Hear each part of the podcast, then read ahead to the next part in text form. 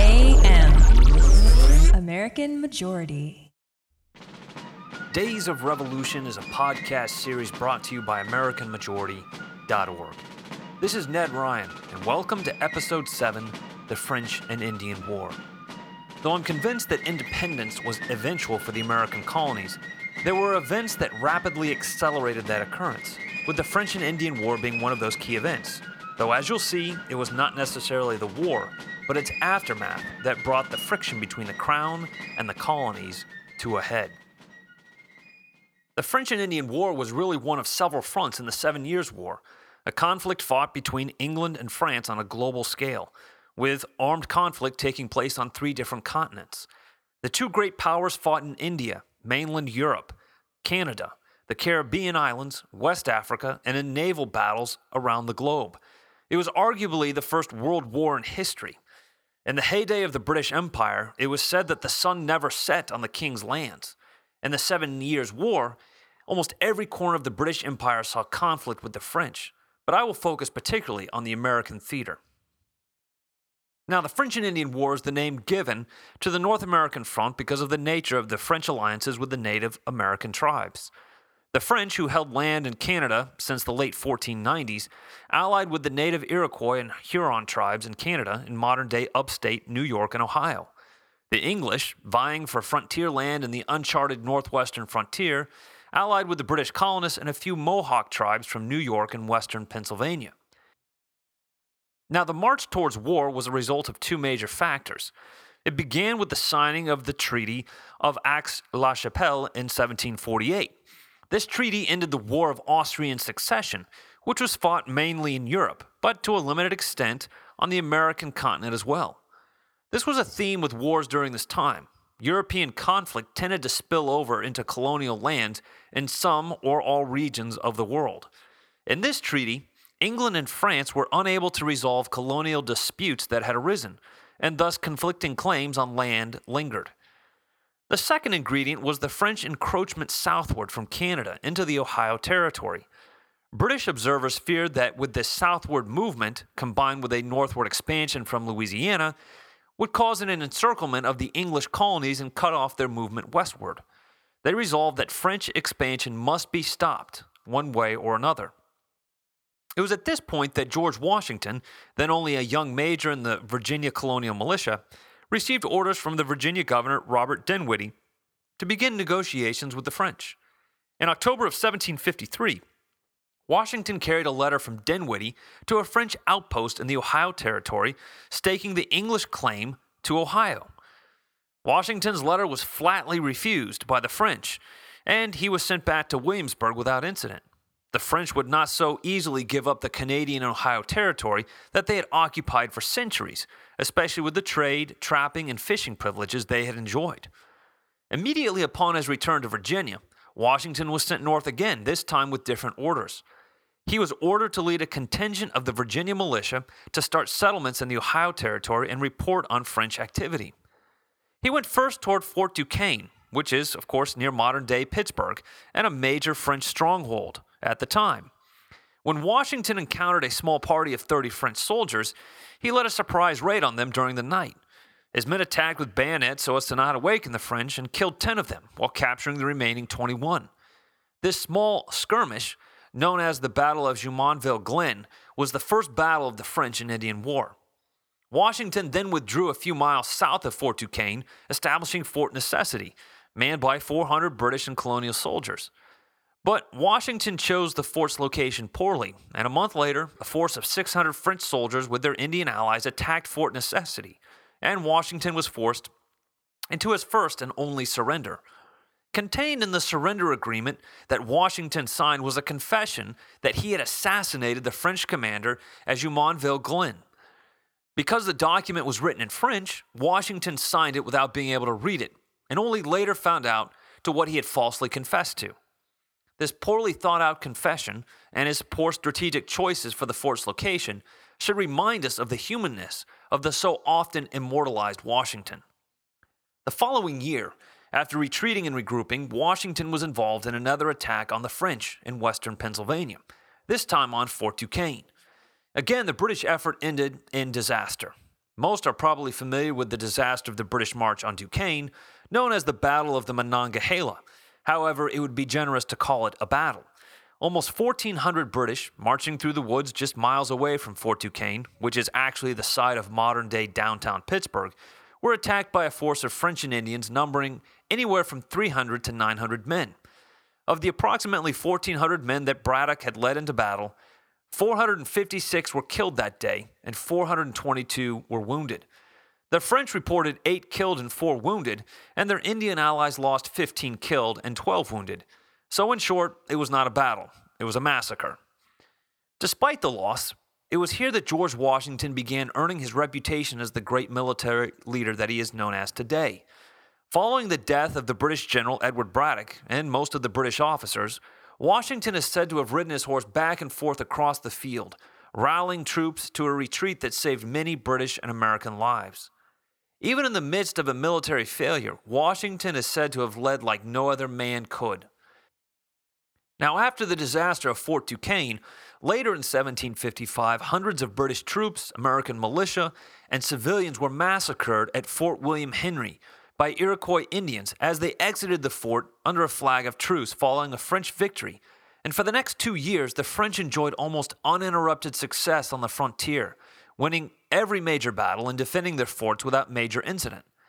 Through all of these battles and conflicts, however, and quite frankly, mostly defeats, the American militia remained committed to their mother country, leaving their wives and children and homes to fight alongside the British Army.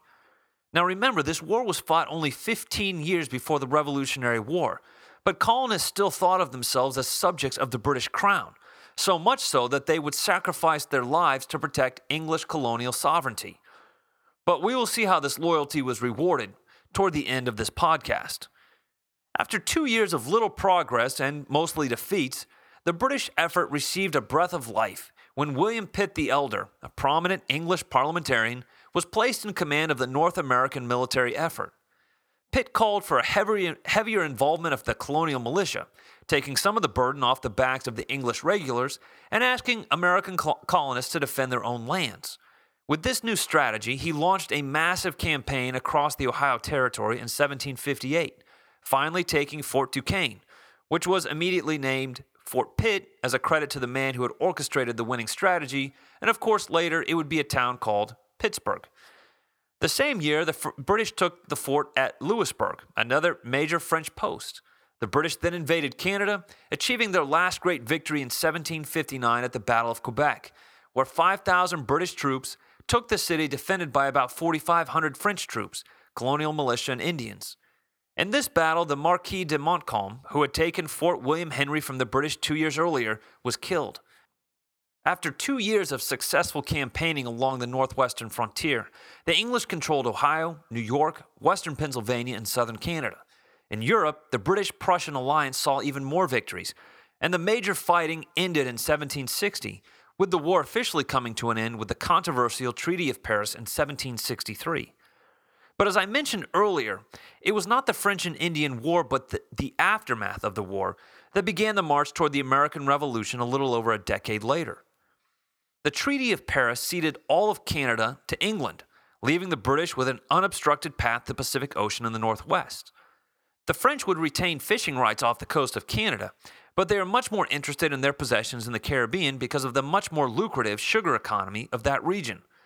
In North America, the British had eliminated the threat of French encirclement and doubled their landmass. But on the other hand, they had a long list of problems to deal with. First, with the instantaneous increase in land, King George III had to figure out how to govern so much more new territory, and had to figure it out quite quickly.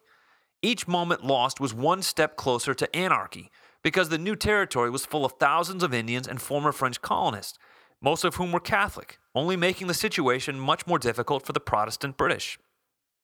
Without a strong assertion of British authority, these people had no reason or desire to respect the crown. This left the king with the question of how to deal peacefully with the remaining French and Iroquois tribes while keeping open the possibility of westward expansion in the future.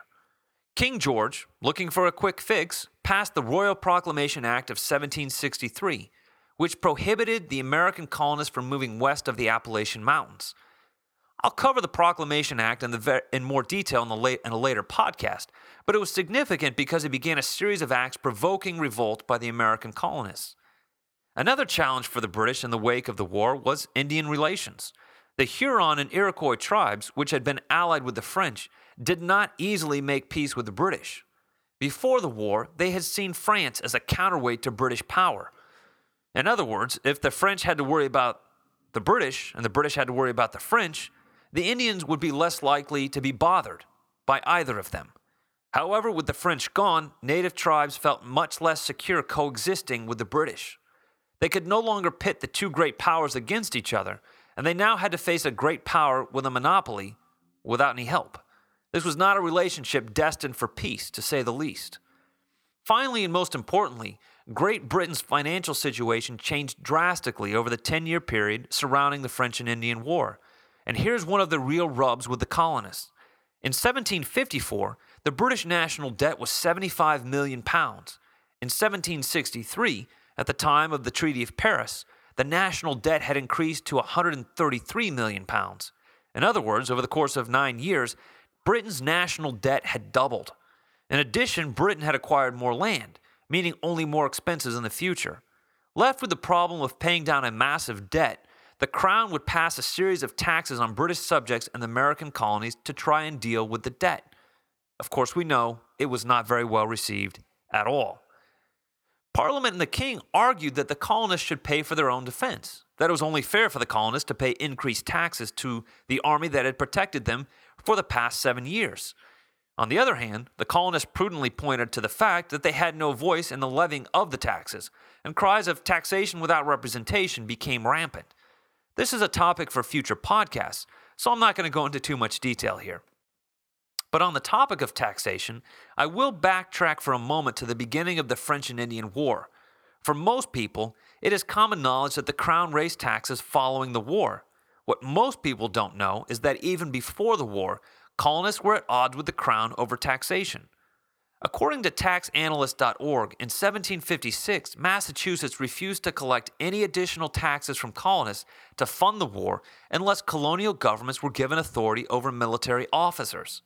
Taking it one step further, the Virginia House of Burgesses flat out refused to raise taxes on colonists to fund an English war with France. From these examples, we can see that American colonists had a long and conflicted relationship with taxation that stretches back to at least the middle of the 18th century. Now, the French and Indian War was a time of great change for the American colonies and colonists. It was a time in which even more seeds of the revolution were sown, and in which many of our founding fathers earned the reputations that would bring them to prominence a decade later. Americans also witnessed the change of the North American landscape, a shift in the balance of powers, and most importantly, the beginnings of a new direction for the 13 unsuspecting colonies on the edge of the New World.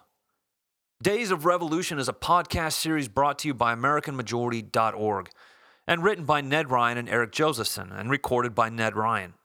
If you enjoy this podcast on American history, be sure to check out the History of the Constitutional Convention by Ned Ryun at AmericanMajority.org or on iTunes.